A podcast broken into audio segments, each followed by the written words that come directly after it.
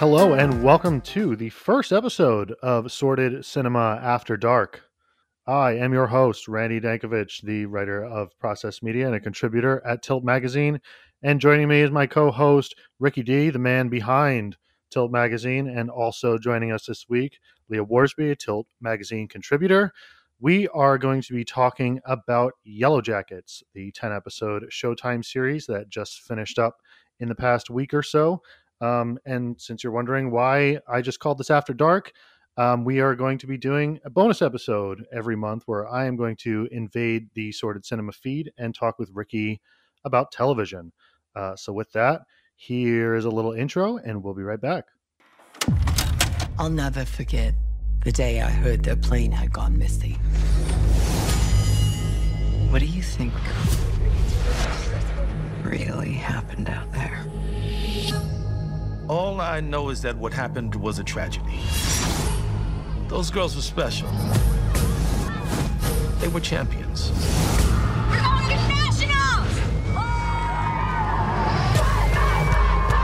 I used to think all the sex, the drinking, the drugs, I used to think I did those things because of what happened out there, what I saw, what I did. Hello, Misty, you crazy bitch. It's been a while. I take it you know why I'm here. Okay, I'm out of here. We agreed, say no more than we have to. The truth is, the plane crashed. A bunch of my friends died. And then the rest of us starved and scavenged and prayed until they finally found us. I think we both know there's more to it than that. I think it'll be good to reconnect with some old friends. All right, and we're back with again the first episode of the Sordid Cinema After Dark bonus episode podcast extravaganza. Ricky, Leah, welcome to the show. Um, since Ricky is our co-host, I will I will say hello to you first. How you doing, Ricky? Good morning, good afternoon, good evening. What's up, Randy? I love love the show. So I'm doing fantastic, despite the fact that it's so cold outside that if I were to sleep outside, I would most likely die. But yeah, I'm I'm excited. I want to talk about why this is maybe my favorite show of 2021. Well, we are three weeks into the year, so I'm glad that Ricky is coming through with that signature hyperbole that I love so much. No, no, no, no. I said 2021. Oh, 2021. Oh, you're going to count it for last year. Eh, why not? Wow, we have so I have this so much I want to dig into right there, but I don't want to go without introducing Leah. Leah, how are you? Welcome. Thank you for being our first After Dark guest. Thank you. Such an honor. Yeah, I'm excited to talk about this show that uh, made me sign up for Showtime. um, I'm one of the many who kept seeing Yellow Jackets all over my Twitter feed. And finally, before the finale, I said, It is time. I need to know what's going on here. And I'm so glad I did. Well, I'm glad to hear that because I think it's probably been a long time since anybody's been able to say that they signed up for Showtime to watch something new. um, not to throw too much shade at Showtime, but yeah. Um, so, Yellow Jackets, for those that are unfamiliar, um, the first season just aired on Showtime, and we know it's the first season because it was also renewed for season two. Um, it is kind of, I think most people have been describing it as Lost, but I think it's more of a reverse Lost. And I'll explain what that means. Not only is it the setting of it kind of switched, it takes place. It's it follows a, a collection of of now women who are on a uh, a soccer team whose plane crashed and the woods somewhere. Um, and it is both about the women as they are in 2021 and then 25 years prior in 1996 when their plane crashed and how they survived and the unrelenting pile of traumas that um, occurred to them while they were there and continue to occur to them in this day. And uh, like Leah said, it kind of it was the last big show and the first big show, the last big show of 2021 and the first kind of big viral show of 2022. I know a lot of people have been catching up with it for the past few weeks. Um, but yeah, this is um, to kind of frame the conversation. I think I would say that I don't, you know, I'm always going to disagree with people when they try and make when general comparisons to another television show. But it's been a while since I've seen something that has even conjured rumblings of Lost. and I, I think the while these shows DNAs are are essentially different, and we'll talk about why. Um, I think that is probably the easiest venue to sell people that are unfamiliar um, with the show to the series. Um, so, Leah, I'll start with you. I always like to ask people how they feel about television. So, how do you feel after going through the ten episodes of Yellow Jackets? Um, a little bit. sad. Yeah. Um, mostly excited to see what happens. So I actually, I'm under the impression that the showrunners pitched the show as a five season story. So they have their storyline already arced out, which makes me pretty excited, especially when I think about the way that Lost kind of fell apart by the end. But uh, correct me if I'm wrong, How Ricky. I thought you, you. mentioned that they don't have the show plotted out. Lost fell apart at the end. I stand by that. Um, so th- that was me that said that, and what I read was it's not that they don't know how the show might end or what they want to do in that last season, but they're unclear about. And I don't want to really get into too many specifics this early in the podcast because it would be like considered full on spoilers. Mm. But they're not clear, for example, if a specific character is alive or Ah. dead, or if there's something supernatural going on. There are things that happen in the last episode of season one where it leaves me wondering if they know what to do with specific characters because the end of season one, and I think that this is a good thing, it answers a few questions, but it leaves you with even more questions, which I think is great for the viewer because it keeps viewers invested, speculating, talking in between seasons about what they think will happen. And the hype is real. Like everyone's talking about the show, and everyone can't wait for season two. So it's a good thing. let's you know like you said we don't want to get into the many many strange aspects of the ending of this first season so let's back it up a little bit and talk about the pilot which um, is always you know we could argue that the second episode is the hardest episode for any show to do but i think that's more of a, a comedy thing and i think for dramas the pilot has proven especially in the past decade a really tough nut for even good television to crack but you know the the first two minutes of of yellow jackets conjure up a lot of different series from game of thrones to garbage like abc's flash forward where it's immediately trying to establish a mystery and then pull you out of that to pull to to establish a world somewhere else completely which i think is a very daring kind of setup for a series to take in 2022 when you know, I feel like a lot of creative decisions are made out of paranoia of losing audience interest. And I wonder how, uh, Ricky, I'll start with you, how you felt about how the first episode of this plays out and introduces us to this, let's say, eclectic band of characters. Yeah, I could understand the reason for opening the first episode with the cold open, which implies that these girls are cannibals or had to resort to eating people um because you wanted that mystery you wanted to be dark you wanted to like hook viewers but i don't think the supernatural elements or not to say that there are supernatural elements but the possibility of them actually making it official that there are supernatural elements i don't think that's what interests people about the show. I don't think that's the hook. I think the hook is the characters the setting the you know and when i say setting there's actually two settings. There's two timelines 1996 2021 1996 it, it of course takes place on an island. Like I, everyone i know who watches this show they grew up in the 90s they they love the soundtrack for example which is incredible. They like the characters. They can relate to what they're talking about. And but then you have the present day where that's where like it's weird because i feel like the present day is where things get really twisted.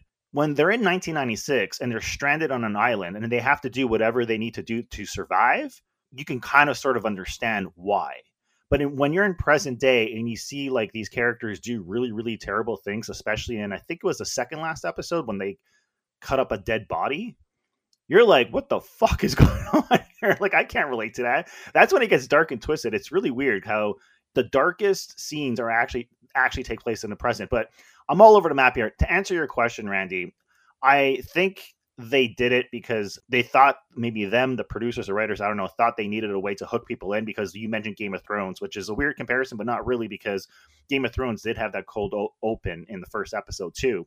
How did it make you feel though? Did seeing something like that? It's kind of a loaded. It, it puts a loaded weapon down on the table, for lack of a, a better metaphor, and you know that's that's a tall ask after you know all the things we've been through as a as as audience members who have experienced trauma of disappointing television shows in our past in terms of feeling um it left me somewhat worried and i felt a little bit worried after the final episode had aired. Like after i finished watching the final episode of season one i was even more worried because again what interests me about this show isn't the idea that there could be something supernatural, which I don't think there is. I think that this is a show that's more interested in these characters, them dealing with trauma, them dealing with this traumatic event that happened in their life, which very few people would ever go through, which is a plane crashing in the middle of like somewhere in Ontario and they're stranded for like almost two years when they're in high school. I am more interested in the characters and their relationships and the the typical things you would see in any drama regardless if it revolves around a bunch of like high school girls who get stranded on an island. I just feel like nowadays in 2021 people are looking for the next game of thrones for example where there is a mystery and a hook. Is anybody looking for more well, game of thrones except they're, they're like, or, or in, this, in this case it could be lost like where there's a hook a mystery and you will only get the full answers by the end of, in this case, season five, which makes sense because you want people to keep mm-hmm. watching. But you also want it to make sense. And by the way, I do like the ending of Lost, but I totally understand why people don't. I will resist the urge to litigate the last of half of Lost for another podcast. Leah, how did you feel about the pilot and kind of how it introduced us to this again set of strange characters because you know this where as ricky's kind of alluded to what this show is in its pilot episode and what it is in its finale are very different things. And i think we should kind of think about our reactions to both of them because as again as ricky has already alluded to the idea of perception is not only important to the text of the series but i also think of how the audience absorbs it and will react to you know the inevitable season two yeah. So I rewatched the pilot uh, like a day or two before the finale came out.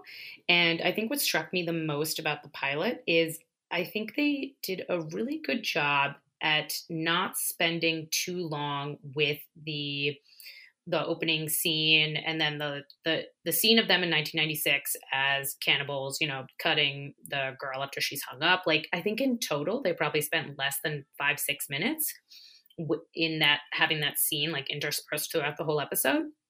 So yeah, that mystery of cannibalists, cannibals, what happened, blah blah is there. But I think overall the pilot does a really good job of staying focused on the women and their relationships and their situation in 1996 before the plane crash, and then the women now in 2021, 2022, whatever, uh, their trauma now, where they're at now, so that if they because because I agree with Ricky. I think if they stick with more important than were these women cannibals and all that comes along with that, the trauma and who these women are as people and how they've changed and grown and their relationships to each other.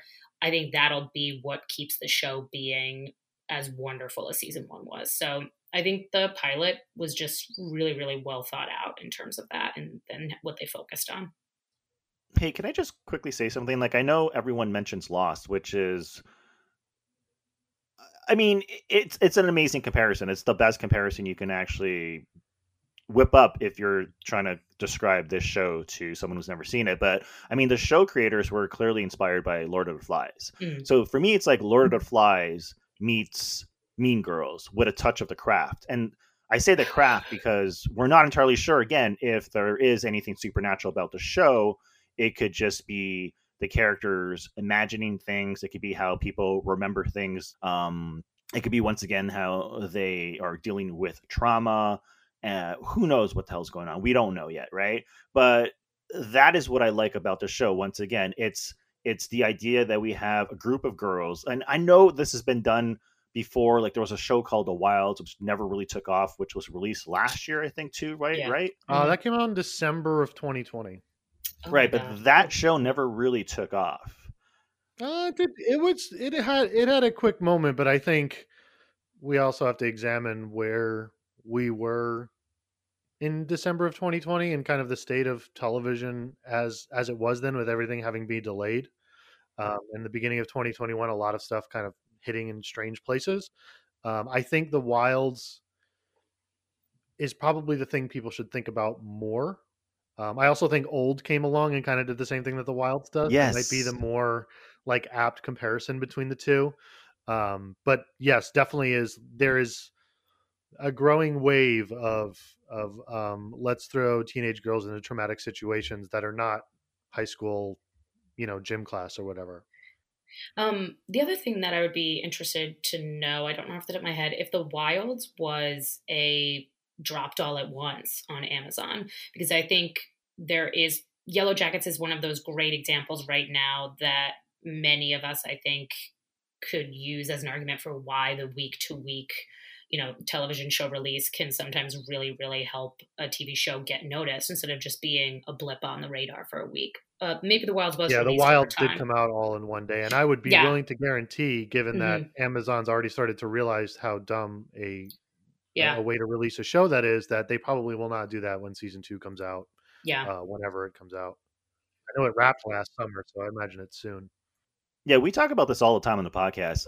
I, I I've always said it was a stupid way to release a TV show, and if you look at a network like or streaming service like Disney Plus, they don't do it. Yeah. and they're smart because you want to create that buzz and that water cooler talk. Because what Mhm. happens is a lot of times people will get frustrated. They don't want to have to go back and catch up on like ten episodes of a TV show or three seasons right away. Whereas like at least like you know, for example, with you it maybe took you nine episodes to finally get you to actually sit down and watch the TV show, right? But the reason why you did was because of the weekly talk. Yeah, If they dropped all of the episodes in one day, you would have all all of the internet, the bloggers, the people on Twitter, the critics, they would talk about it for one week and it would disappear. yeah. Like honestly, the con- a big contributing factor was that it was still on my Twitter feed. It was two months of it still constantly being referenced. P- people saying, "Oh, you got to watch this. You got to watch this. You got to watch this." I mean, in the two days that I watched it, I ended up getting three other people to watch it, and so yeah, Well, and I think that's the shrewd part of it too. Is at the end of the day, you know, the business model decision for that is smarter because if your show airs for ten weeks consecutively, or you know, eleven, HBO used to give a week gap between its finales, but it doesn't do that anymore. But theoretically, if you have a ten episode show, it's airing in three different months, so that is a lot of people you have the Mhm. opportunity to sign up for. And if they sign up after the first, if you have a good pilot and you can get people to sign up after that first episode, that's three months of revenue you're guaranteeing yourself every year for that show when it's on because you know they know people are going to come and go especially as netflix pushes itself to a $20 a month tier for a ton of mediocre television um, i think we're finally getting back to the point where television can be good at its own pace again Mhm. thank god Right. Now, what I want to know though is why this show? Like why do you think this show like not why we watched it. Like what what we just talked about about how like, you know, the behind the scenes of the marketing and the way they release a show weekly, that is what got us to watch the show, right? But what kept us watching? For me, was the characters. And that is why I think this show works better than a show like The Wilds, which I watched like the first two episodes of The Wilds and I thought it was okay, but it never really hooked me. But this show has an all-star cast comprised mostly of actors who I will be honest, I don't know who these people are, but man, they are amazing. The teen cast is incredible. I don't know if they're actual teenagers. I'm, I'm assuming No, they're, in their they're not. 20s They're all, playing like- teenagers, but even Yeah. um um the teen daughter is she's like 27 none of them, like the teen daughter in 2021 is like 27 years old none of them are teenagers, i don't think Right. So anyhow, the, the characters for me are the reason why I watched the show, and I think my favorite character of I'm just gonna say 2021 just to simplify things because most of the episodes did air last year. My favorite character on TV of 2021 was Misty. Like she is the wild card of the show. Uh, and I'm and and the, the amazing thing about the show too, right, is we don't get one Misty, we get two Misties because we have Misty in 1996 and Misty in 2021, clearly played by two different actors. And Christina Ricci is incredible playing Misty in 2021. But even the teen actor who plays Misty in 1996 is just as good. And she is such an amazing character, such an interesting character. I never know what to expect from her. She always continuously surprises me. Each and every single episode, I'm surprised and she catches me off guard. Just when I think she can't get crazier, she gets crazier. But I use the word crazy, but she's also maybe the smartest character of anyone on the show. Eh, I'm curious, Leah, because I, I, I have my own answer as to why I think this show entered the cultural zeitgeist. Do you think it is the Misty effect that brought that that kind of propelled Yellow? Because you know Christina Ricci is you know Melanie Lynskey is obviously a very well known actress, but you know Christina Ricci is a cult hero in her own way for the work that she's done for the past few decades. Is it the Misty effect that really brought this show to the forefront of social media and culture? Uh, I'm going to start using the term the Misty effect whenever I'm talking to anyone about basically chaos, because that's what I kept calling Misty whenever I would convince people to watch this show. There's a true agent of chaos on this show, and her name is Misty. Um, so I think Misty and that character is a big contribution for why the show maybe did draw people in. Um, but I also agree with what you just said that when I think about how I would convince people to watch it, I did always bring up Juliette Lewis, Christina Ricci, Melanie Lynskey, women, particularly Melanie Lynskey, who always get cast as, you know, the long suffering wife. I mean, she is a long suffering wife in this, again, in some ways, but like that was one of the biggest reasons for why I would pitch it to other people too. As oh my god, they finally get a chance to shine, especially for someone like Melanie Lynskey, who for a while now I think has been given a lot of opportunities for that. Um, so those would probably be the two biggest contributions. But when I think about why any of my friends did end up watching it, one of the biggest things they wanted to talk about was are the cannibals? Do we think they're actually cannibals? Did they descend into two warring groups? So I think there there is for especially the regular layperson out there, maybe it's not writing about TV or film, that mystery always it does pull people in. Like I'm I know it sucks in many ways, and that's maybe a discussion for another time. That everything that's being pitched now has to have a who done it aspect to it. Like I think Mike White talked about that a lot with the White Lotus, how he almost as soon as you add a who done it, people want to greenlight it. Uh, and I mean, it's not necessarily a who done it here, uh, but it is still that mystery element that seems to be a big contribution for why content is being made these days that draws people in. I got a question for Randy because you keep asking us about the mystery. What do you think the mystery is in season one that would keep people watching? Like, what is the mystery? The Antler Queen? No, no, no. I think the mystery is is it's the un- it's just the unknown in general. I think there's so much that we don't know about you know that there's there's a reason that there's a 25 year gap that we don't flash we flash back and forth between two distinct scenes because the show is drawing mystery out of you know what happens to the souls of these people you know if we're going to lean into some of the more literal biblical metaphors that the show's kind of thrown out here and there it's i mean a lot of it is really paganism stuff but there's very much a lot in here that's about morality and and salvation of the self if we think about like um the religious girl who you know literally burns up in the middle of the air. Um there's the mystery of this show is is based in in the writing and where the writers are able to pull out different threads to make things interesting. You know we spent i read a lot of articles throughout this season that you know hypothesize about how Adam was tied into whatever was going on with this blackmail, and then you know turns out that that is, that is not the case. So I think really where the two things that I think this, this show really established this season that it does well that give me hope even when some of the larger plot things kind of make me squint a little bit and say mm, do we really do you are you equipped for this um, is that the show's ability to subvert expectation with big plot points. Like obviously we know we kind of know the broad strokes of where things are going, but the little moments and the surprises we're able to find in there. And I think mostly that the, I've been thinking about this a lot is like how is this show able to surprise me, a person that has seen more television than any human should see in their, their regular given lifetime. And it's not necessarily in when they reveal things. It's it's when logical this show operates with a logic that television often and just media in general often doesn't allow it to. You know if somebody breaks into the house and the cops show up you don't get arrested and thrown in the jail and then somebody doesn't answer the phone and not agree to pick you up. You know what i mean? Like this show does little things with with human behavior and human interaction that subvert dramatic cliche in a lot of interesting ways and i think that ultimately is how i would I wouldn't use all those dumb words to to sell somebody on the show like that, but I think you sit somebody down with Yellow Jackets and say you can watch this pilot and have faith that the show is going to follow through on the story that it's telling, which is not something that TV is often able to do now. I think of something like you know, like the Umbrella Academy, which you know is an adaptation, so it's a little bit different, but has a pilot that has all of these strange, weird ideas that offer all of this promise, and then the series just literally becomes the most boring version of itself it possibly could, where everybody acts like an idiot asshole constantly.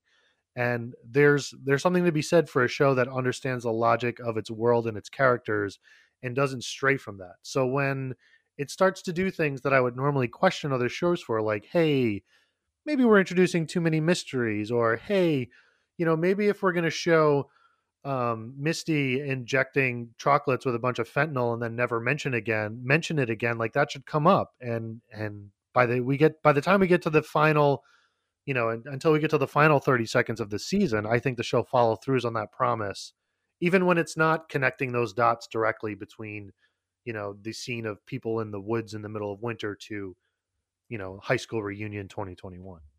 Okay, so here's the way I look at it, and feel free to call me crazy, but this show doesn't have a mystery in a sense where it's like, was it Dallas? Like, who shot JR? Like, people talked about it and watched it because they wanted to know who shot JR. The question was right then and there who shot JR? That was the mystery, right? Twin Peaks, who killed Laura Palmer, for example. That's the hook. But with this show, we don't really have that kind of hook. Like there are questions, but it's more like we, the viewers, and the characters within the show imagine things, and we start thinking that something isn't right about so and so. Right? We start having our own weird theories. We like, for example, Adam is the perfect example. Like according to the show creators, Adam is just a dude who fell in love with Shauna. Yeah, it's a sign to the audience that you're paying attention. If you're paying attention to that and all of those clues, you're paying attention to the wrong things. And that's the thing that that's the thing that Lost forgot to do is to remind people that a lot of its story and what it was showing us was metaphor. and and I think that's where people have conflict with that show is that it was so it could be so literal and so metaphorical and then it was just like 300% metaphorical like balls to the wall to the very end which you know I'm all on board for but I don't think Yellow Jackets Yellow Jackets isn't aiming for that and I think that's to its credit Yellow Jacket says, "Let's trauma bond over Jr's death rather than who shot Jr." Right, but but but again, that that is why I think the characters are so important to the show. Which sounds like a really stupid thing to say when you're critiquing a TV show, but how often do we watch TV shows and are more interested in the action or the soundtrack or the visuals? Umbrella Academy is a good example. I think it's style over substance, and I understand it's based on a comic book, but I don't walk away from watching an, an episode of an Umbrella, uh, Umbrella, Academy and really thinking about the story of characters, I just think about the cool camera shots and the needle drops, right?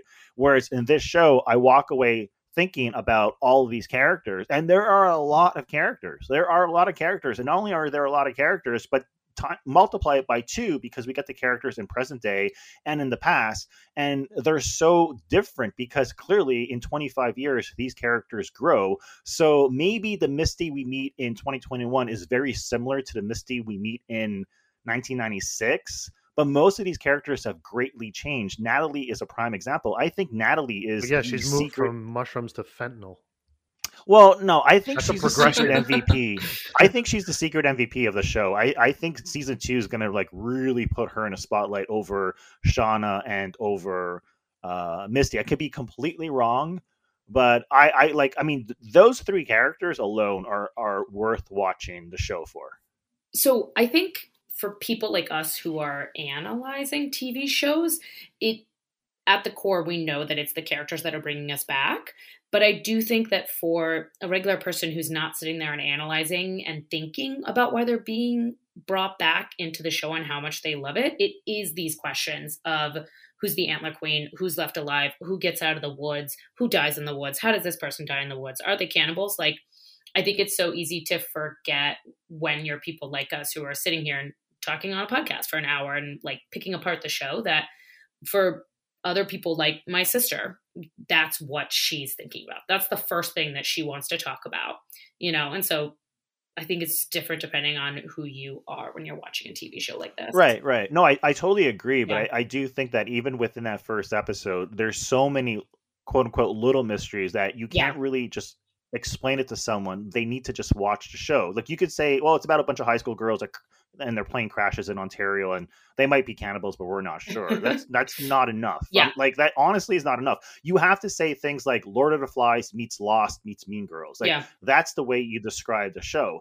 They watch the first episode and then that first episode hooks you. But I think I really do think it hooks most people because of the setting, because of the soundtrack, because of the ambience, the mood, the atmosphere. It's very like moody and there is a a shadow hovering over the show over every episode that it does imply that this could be supernatural. But again, we're not entirely sure because there isn't a reliable narrator in this entire like season. And there are again, how many characters are there? Like 22, if not more? Oof, yeah and you can't really believe team, well half a soccer team's worth of people and then you know, right and you, but you, and you can't even really believe what any of them are seeing because half of them are on shrooms half the time. Probably not the worst way to live if that's if that's the experience you're going through. Yeah. Um, i think so you know i don't know if there's a lot to be pulled out of you know digging through every plot point that happens in the middle episodes of this series. I do think if there's like one aspect of this season that I did not enjoy, it was the fact that every episode had to be 58 fucking minutes long. Like this show is very very good. It is a very good television show, but a bit of dramatic brevity goes a long way and um there are too many scenes that hang on too many shots for too long. and that was a that was a little annoying, but um that's it's a small complaint to say that I think this show changes a lot over the course of these 10 episodes. Like you said early on, Ricky, we start out with, you know, teenagers crashing in a woods and a woman unhappy at home. And we end up with Misty snorting Coke, bodies being cut up, um, husbands plotting schemes and cults kidnapping people. And then, of course, our teenage near island, our teenage woods near mushroom orgy that almost ends up in murder that ends up with um, at the end of the season and I, shouldn't have to say this because it's 2022 but spoilers for the season finale of Yellowjackets if you haven't seen it. Um, you know the season ends with our boy adam has been cut up and and roasted and back in 1996 jackie has died.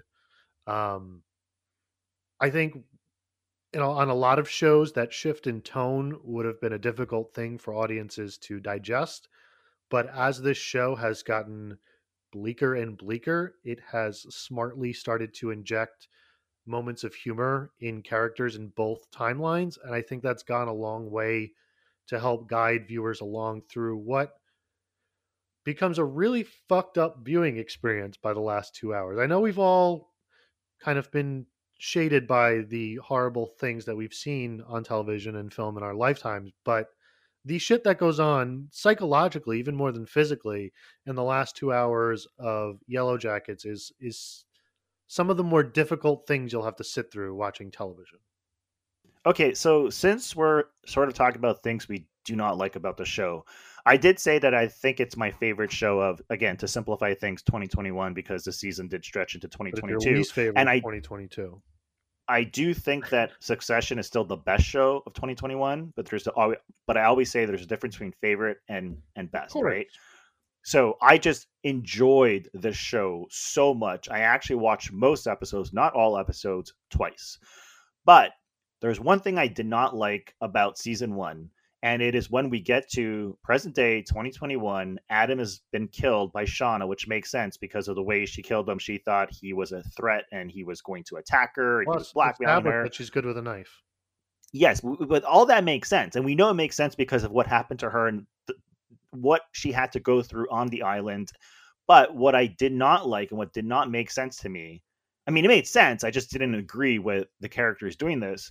Is having those ladies chop up the body, cut up the body, put the body in a plastic bag, and have crazy Misty get rid of the head and the hands. Like I felt that was going a little too far like it, I, I just like I can understand when you're on an, on an island and you you have to survive and God knows what you had to do to, to survive. We've seen those stories play out in real life. Like I mean, they made movies like Alive based on real life events where a plane crashes and people have to eat people. But in this show in 2021, I felt like they felt that they needed to go there, and I don't think they needed to go that far. That's the only complaint I have about season one. What would you have had them do though to make sure that they didn't get caught. Well, I, I mean, I, I think that there could have been like just a, a gazillion different ways to get rid of the body. Maybe just have Misty drop by and say that she's going to take care of it. But to actually watch them cut up the body, I mean, I don't know about you, but I don't think there's very many people on this planet that would have that would actually be able to cut up a body. Well, here's the thing, Ricky. First of all, I think I think Misty would probably be most people's if they saw that and had that same reaction. That would be their most natural direction of play. I'll just have Misty do it. But if you look at how Misty has behaved over this the entire course of the season, she is not a person to commit actual violence. She will just poison your fucking ass. That's all she does. She's a poisoner. She uses needles. She uses mushrooms. That's that's what she does. She doesn't stab people. She doesn't shoot people. She doesn't she clearly is not equipped to commit those types of acts of violence. Now, on the other hand, we have our our our dear dear friend, um, who she has been, you know, at one point in her life was appointed the very person to do the bloodshedding of their group, and you know, a lot of what this show is inherently about is you know the things that happen to us as teenagers even though you know we we brush off high school as a a, a fun time or a, a thing that we survive or whatever, those are formative years for our brain. And once those synapses have formed their pathways, if you just let that go as an adult, shit is going to happen to you and you're going to be a very different person. And I think where that makes sense for me and why I think it works and I think it was a really actually a really smart move for the show to do is it just shows you how much trauma and just how repressed it's all become in these women. And and in particular of course now um, you just said her name and her name's falling out of my head um, uh, shauna. Um, you know shauna has been she has gone through seeing what she thought was her husband cheating on her seeing her daughter rebel against her seeing her you know just just kind of the fact that she has not lived the life that she's wanted to live. We get a we get a hint of that in that great scene with her and the politician with Ty. Yes, they everybody calls her Ty, and that's why I keep messing with her name. So the scene I really like with her and Ty is when she's talking about the life that you can tell she has spent a lot of time thinking about having lived a life where she didn't crash on an island and sure she didn't let her friend die in the cold. And there's a numbness to her that go that precedes everything that she does through the season. I mean, they're chasing people in cars and committing felonies left and right. And, you know, out of all of them, she is the one that have the least emotional reactions to them. I know, but I still I still think like everything you're saying is correct, and I do agree that Misty. What's great about her is that she won't physically attack anyone. She's conniving and smart, and she finds different ways to do whatever she needs to do, be it, for example, poison someone so they have a car accident. But Shauna is clearly the one who could I can actually believe would cut up a body because she's also the one who I can believe would murder someone because she actually does murder someone. And it totally makes mm-hmm. sense in terms of like who she is, the character that we are presented with. But it was just weird to have all of them to sort of show up like a bunch of gangsters and cut up a body. All I'm saying is, I like when we get to the last two episodes, when you mention like everything that happens from like a kidnapping to like a stabbing to like a murder to like a bunch of people cutting up a body to like this big Thanks. huge orgy that takes place because they're all on mushrooms. There's a lot that happens in like the last two episodes that I felt that it was a little too much, and I I personally would have been okay if we eliminated that one scene. I'm just saying the one little thing that I would remove from season one. Apart from that, I love the whole entire season. I especially love how in the final episode when we do get Natalie who's about to shoot herself, she's about to commit suicide with a shotgun. That is when I realized how much I care about this character because I did not want to. I swear to God, I didn't look at the screen. I was like, I can't look. I can't look. I don't think they're going to kill her, but I can't look just in case because you never know, right? And then we get who I think might have been my favorite character, but I didn't realize she was my favorite character until she died, and that's Jackie, who we discovered. Jackie's your favorite character? Yeah, Who I, ew, I don't know. I I Who feel hurt you? like what? I feel so sorry for her. oh, I cried. I cried. Ricky. Look, I How don't, could you- I how don't could think you anybody anything bad deserved that her, ending, but she was a horrible human being. She was a, she was just unhappy and misunderstood, and she froze outside. It was She so was sad. lazy. She, you know why she died? Because she never learned how to make a fucking fire. After months, they were there for months, and she still didn't know how to make a fire. She tried to tell Shauna to get out first. yeah, That was that was heartbreaking. I think that was kind of the moment where I was like, well, you know, you're doomed. But I think to Ricky, getting, yeah, getting back to what you said about, um, you know, having to kind of look away in the season's final moments when it looks like Natalie's going to kill herself. I think why that I think the reason why that scene works for you and the other scene doesn't are the same reason. Um, and it's that show's commitment to logic. Like the logical thing to happen in that scene is for Natalie to die. And the show has gone out of its way in this first season to show us that it is going to go, often go with a logical, you know, um, the the next plot point is going to be a logical one, no matter how difficult that may be. If it puts them in a harder narrative position for their characters to get out of, be that them being thrown into prison or X, Y, and Z. You can think of any number of examples, but I think it's that show's commitment and consistency that make you so afraid in that moment. And so I think, you know, I'm not saying you ever have to like a scene of a body being chopped up, but I think that it, in a way, it almost justifies that scene's presence because if we don't have stuff like that, then that tension's not going to be there when she puts her finger on the trigger. I can't believe you don't like Jackie. She's such a great character. Fuck Jackie. She's Oh a great character. The fact that you hate her so much makes her a great character. She she brings out that. No, it makes it a great of hate out of performance. The character can be a piece of shit.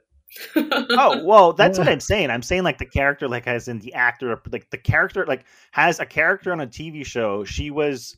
She's she's amazing. Like it's not going to be the same without Jackie. She's the one that that that causes so much tension between a group of girls. But I mean, if we, if you were like, if I stopped you after episode two and I say, who dies in the finale? Is it the religious girl? Is it Jackie or is it Lottie? Because I guess, you know, it's not until like, when is that shot of her walking across the antlers? Like episode four or five till they kind of start to hint towards who she would become. But like, if I had presented that to you, you probably would have thought that Jackie would have survived, right? But I think the show goes starts to go out of its way after those first two episodes to show that she's not equipped to be out here and she has alienated herself from her team members in a way that over time that's just going to chip away as their sanity slowly starts to evaporate.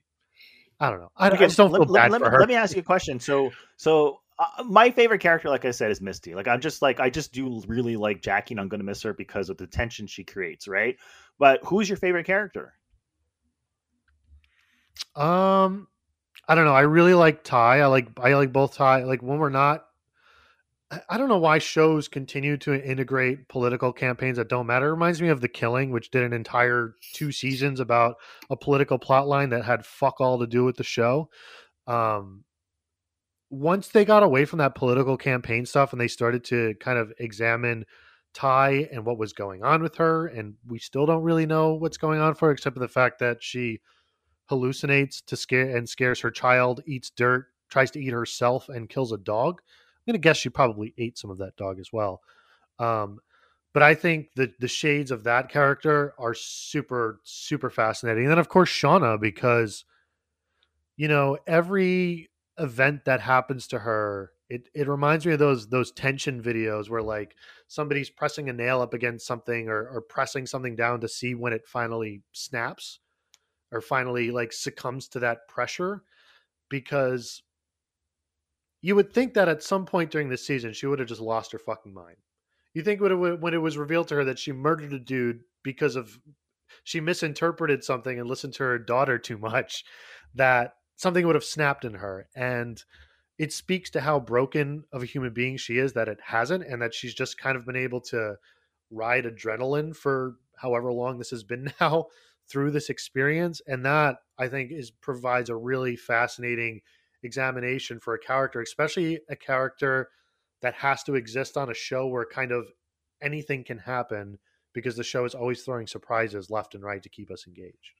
So you don't have a favorite character. You're just going to list off the entire cast. No, those are my two favorite characters. I would say Ty and um, and Shauna are my two favorite characters. I also Okay. like Ben, but I wouldn't put him up there with those two. Oh, I do love Ben though.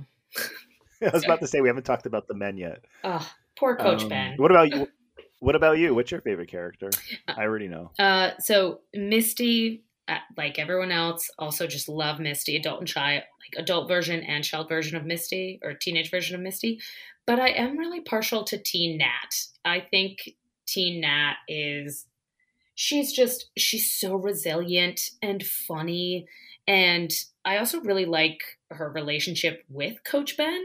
I really like that relationship as it slowly develops. Um, especially because I'm so surprised that in a show filled with women, how much I feel bad for, for Coach Ben.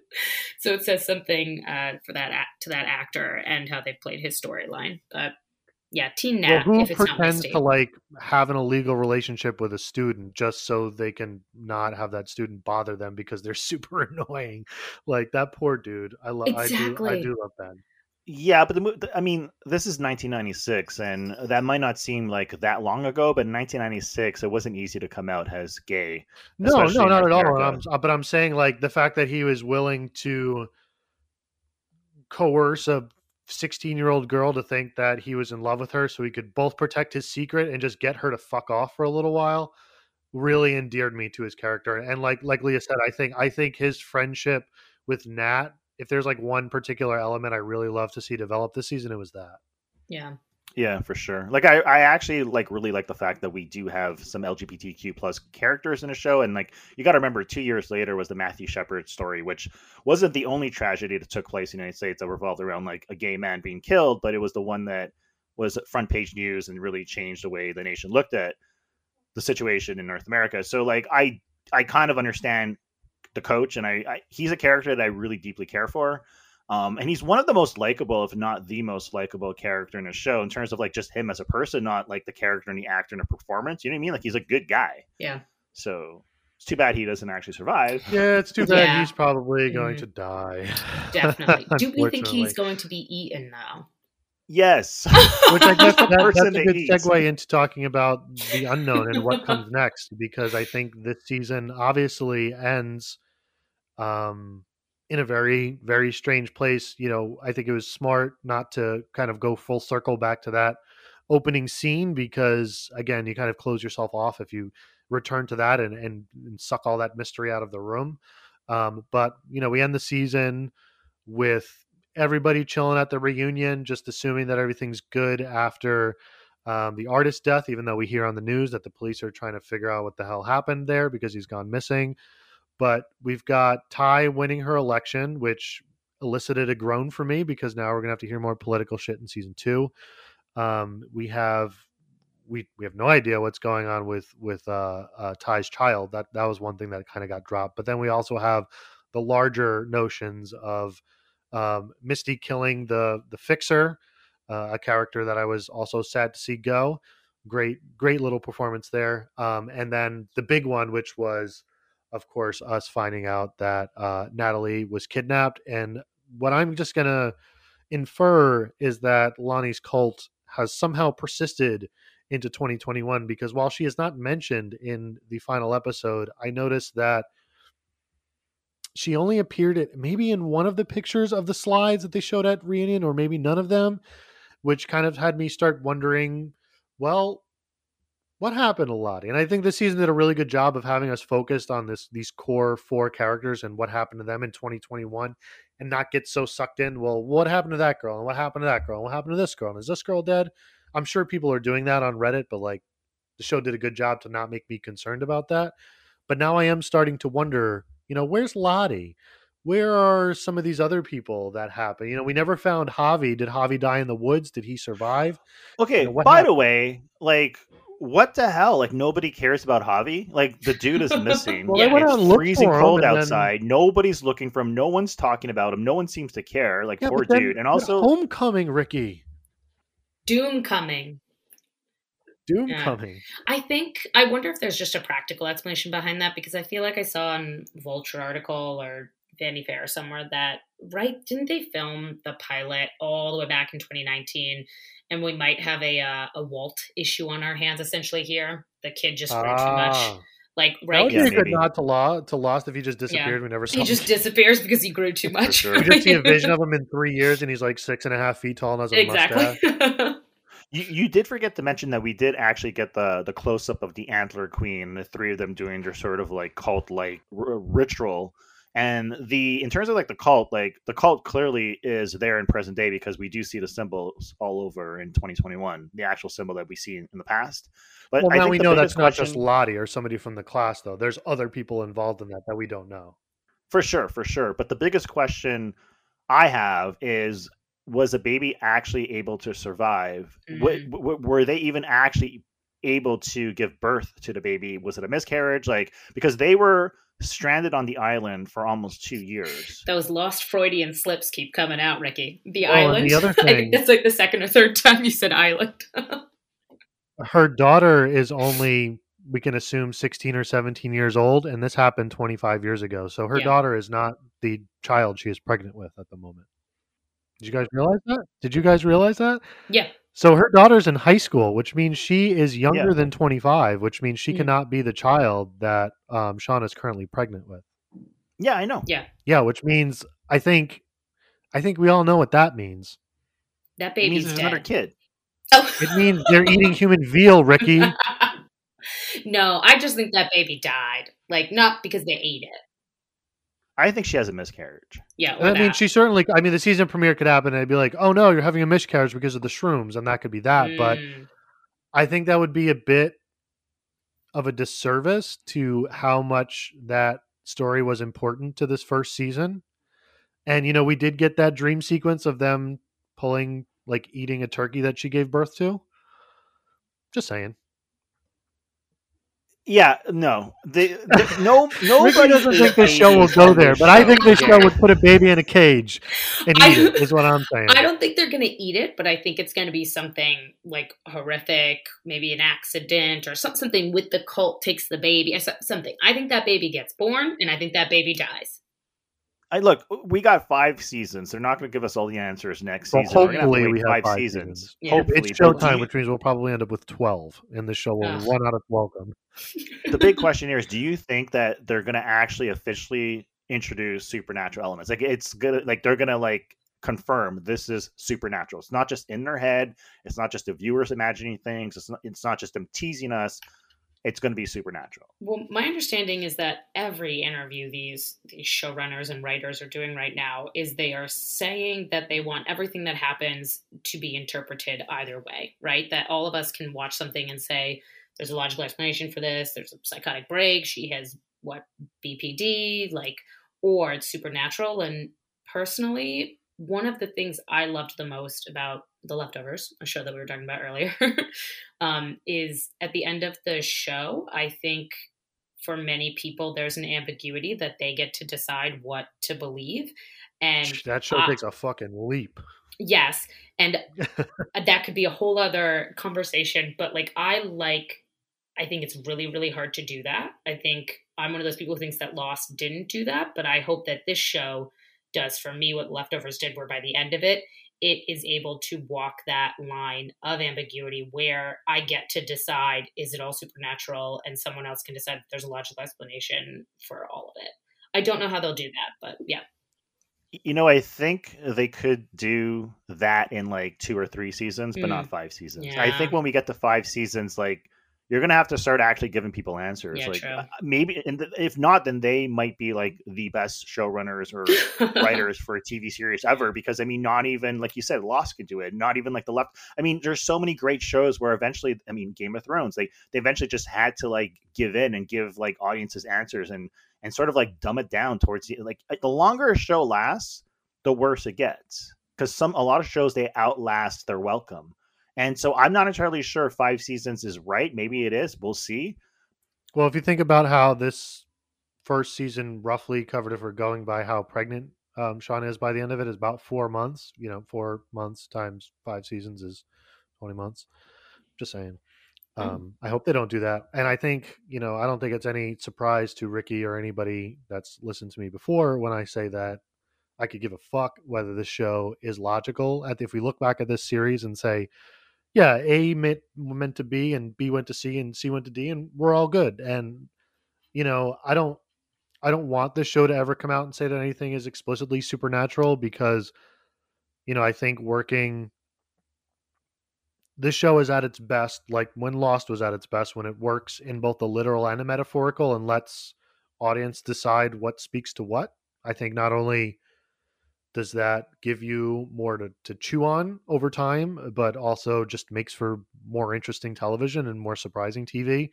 Um, so I my my inclination as as we think about and and start to look towards a season two is just that this show continues to both embrace the weirdest, darkest situations that it can without losing its consistency. And and and by that I mean in terms of how it approaches like conflicts and drama logically and and presents a logical step forward even if it may not all make sense visually we we understand how things get from one point to another and that's all i really care about. It's it's it's about that emotional journey that really defines a series like this that's so heavily focused on characters. Okay, so to wrap up, we've talked about our favorite characters. Can I ask what is your favorite scene in season one? uh, i don't want to go first I can go first. um, I would say my favorite scene is probably Misty snorting Nat's Coke because it just, if I wasn't already a fan of Misty, how could you not immediately weirdly fall in love with Misty when she runs in that room? snorts Nat's coke and says she's doing it to save Nat. And I believe that 100% that that is that character's motivation. She is like, I have to save my best friend from herself. I will snort all of this coke. Um, but uh, on the non funny side, my other favorite scene is probably the aborted abortion in the woods. That was just, if this show didn't cement to me like what you've been talking about all along, Ricky, is that it really is about the characters. It was that moment when I realized, ah, okay, I see this relationship between uh, Taissa and Shauna, and I get it, and it's rooted in something truly, truly beautiful and supportive and lovely. Yeah, that that scene is brutal. Like, man, I felt so bad for those characters to be like, ugh.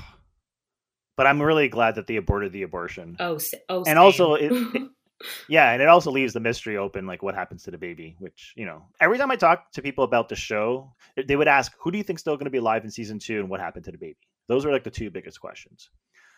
It, it's hard to say what my favorite scene is because there's so many great scenes, and I have to like reflect back on like ten episodes, of which they were all fantastic. But you know what? Actually, you know what? I'm, I'm just gonna I'm just gonna say it. I think my favorite scene is like when we find out what happens to Jackie because they have the big confrontation in the cabin and then of course she gets let outside and they find her outside the next morning and that's when we finally get to winter and it's snowing and the poor girl's dead and you you both are happy that she's dead and i was crying because it's jackie and it's not going to be the same without jackie and i, I want to see what happens in season two in the wilderness like but um yeah i think that might be my favorite scene bon There's so many good voyage jackie though. is what i say um Jackie dying reminds me we didn't even talk about um that other one final little question mark they left us with is who the hell is the man in Jackie's dying vision scene that is also in the opening credits, right? That we don't know. Like we assume he's the guy who owned the cabin, but what does that mean? Oh well, Who isn't that um that was um I think it's kind of blurry, but I believe that was that was uh Nat- Natalie's father because his ha- Wait, half of his face was gone, wasn't it? It was? What? No. Oh, was either, it was either him. I, didn't would either that. think it was him or it was the person who died in the house because no i think i think like again whatever it is that they see could just be something that they imagine but i think it's just to represent the person who died in the cabin before they arrived yeah, I, I really think that you know if we're gonna if we had to put a hard stamp on what this is, obviously I think that these women have entered themselves into some kind of strange, not if not metaphysical, then you know again metaphorical purgatory, and there's other things clearly as we've seen planes and and other people that other things have been stuck here in some way or another. You know, there's a notion when um you know Laura Lee's plane explodes that they are not allowed to leave this place. There's there's a lot of people that are starting to think that, and I think uh, you know if I if I had to put a hard stamp on it, that's probably why. I, I I to be quite honest, I'd have to go back, but my first inclination was that it was that she was seeing um, uh, Natalie's father, and that's why we think that's that's what clued me into the fact that she was dead and seeing whatever she was seeing. What if it's Paul? Paul, who's Paul? Coach's boyfriend. He just shows up and kills everybody. Yeah, right. He's like, hey. What a twist. Um, I also kind of would have a hard time nailing down with like my favorite particular scene was. I think I have. I really enjoy Shauna's domestic scenes, especially when she tells her daughter to get fucked and just kind of spills everything out to her husband and and is I, I think all of those scenes are really great.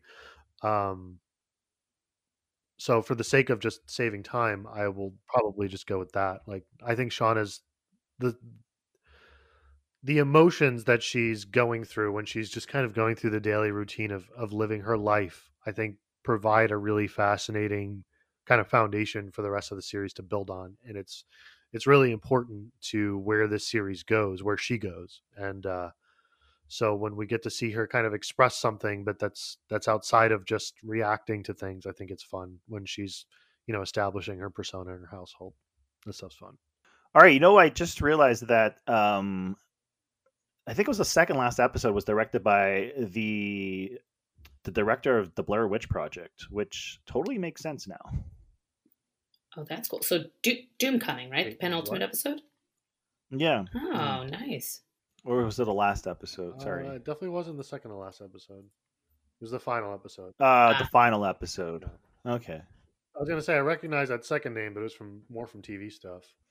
Anyhow, look, I I'm pretty sure anyone listening to this podcast watches this show, but I love this show and I would recommend it to anyone. Um, I do actually recommend it to everyone, and most people have started to watch the show that I speak to, and they all love it. I have yet to meet someone who doesn't like the show.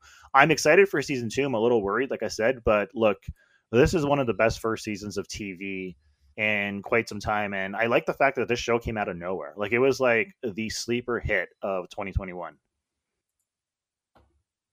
Any final thoughts, Leah? Um, no, kind of.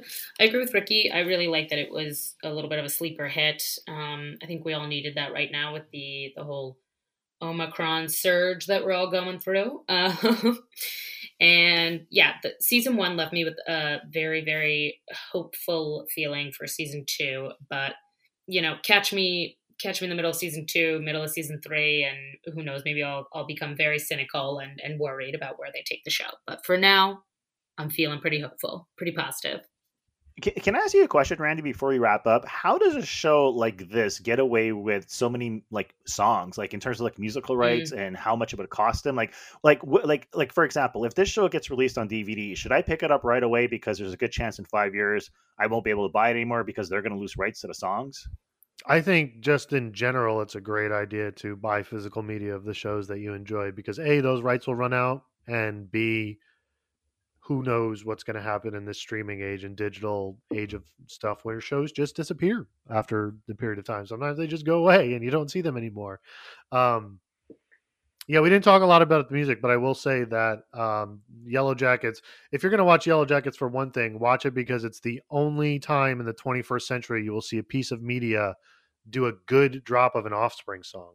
It's not going to happen. I know, right? Oh my god, you're talking about when they get to the prom, Yep. or not the prom, the reunion? yes, that is Oh man, about the only time I will hear a uh, Offspring song and be like, "Wow, that fucking slaps." So shout out. Uh, I don't know who the music supervisor was, but shout out to to uh, to them for for that because yeah, the music on this show, you know, as as people who came of age with 90s music, I think it kind of speaks to us in particular. But um, yeah, the soundtrack is fantastic. Um, I also think it's fun that the pilot was directed by, if we're talking about directors, by Karyn Kusama, Kusama who directed Jennifer's Body, but is probably less known for also directing that shitty Aeon Flux movie. Um, so it just goes to show that you can still make shitty movies and still come back 20 years later and make wonderful television. Um, but with that, that will wrap up our discussion of the first season of Yellowjackets, which, as we've noted, you can watch um, on Showtime, wherever, whatever Showtime streaming service is called. Uh, it's probably available through Hulu as well. Um, and then we will be back next month to talk about another season of television of some sort. I don't think we know what we're going to do yet. But um, Leah, anything you would like to plug while you're here before we before we let you go? Um, nope, you can find me at uh, Tilt uh, or on Twitter at LD Worsby. I think they know where to find you, Ricky, but, but where are you at? On Twitter, it's Sordid Cinema, and um, you can find the podcast over at tiltmagazine.net. It's also embedded into the Sordid Cinema feed and also the, and also the mid-season replacements feed. So I don't know, you could just find us like you, you can listen to the show just about anywhere: YouTube, Amazon, Spotify, etc., etc. And everyone knows where to find me on the internet. So if you don't know, you don't need to know.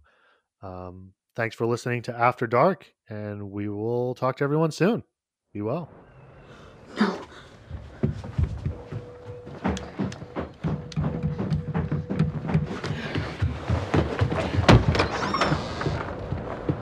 Oh my god, it snowed? Holy shit. Jackie! No, no, no, no, no. No, no, no, no, no, no. No, no, no, no, no, no, no. No! Jackie! Up! No! Jackie, wake up! No! No, Jackie, wake up! No! No! No!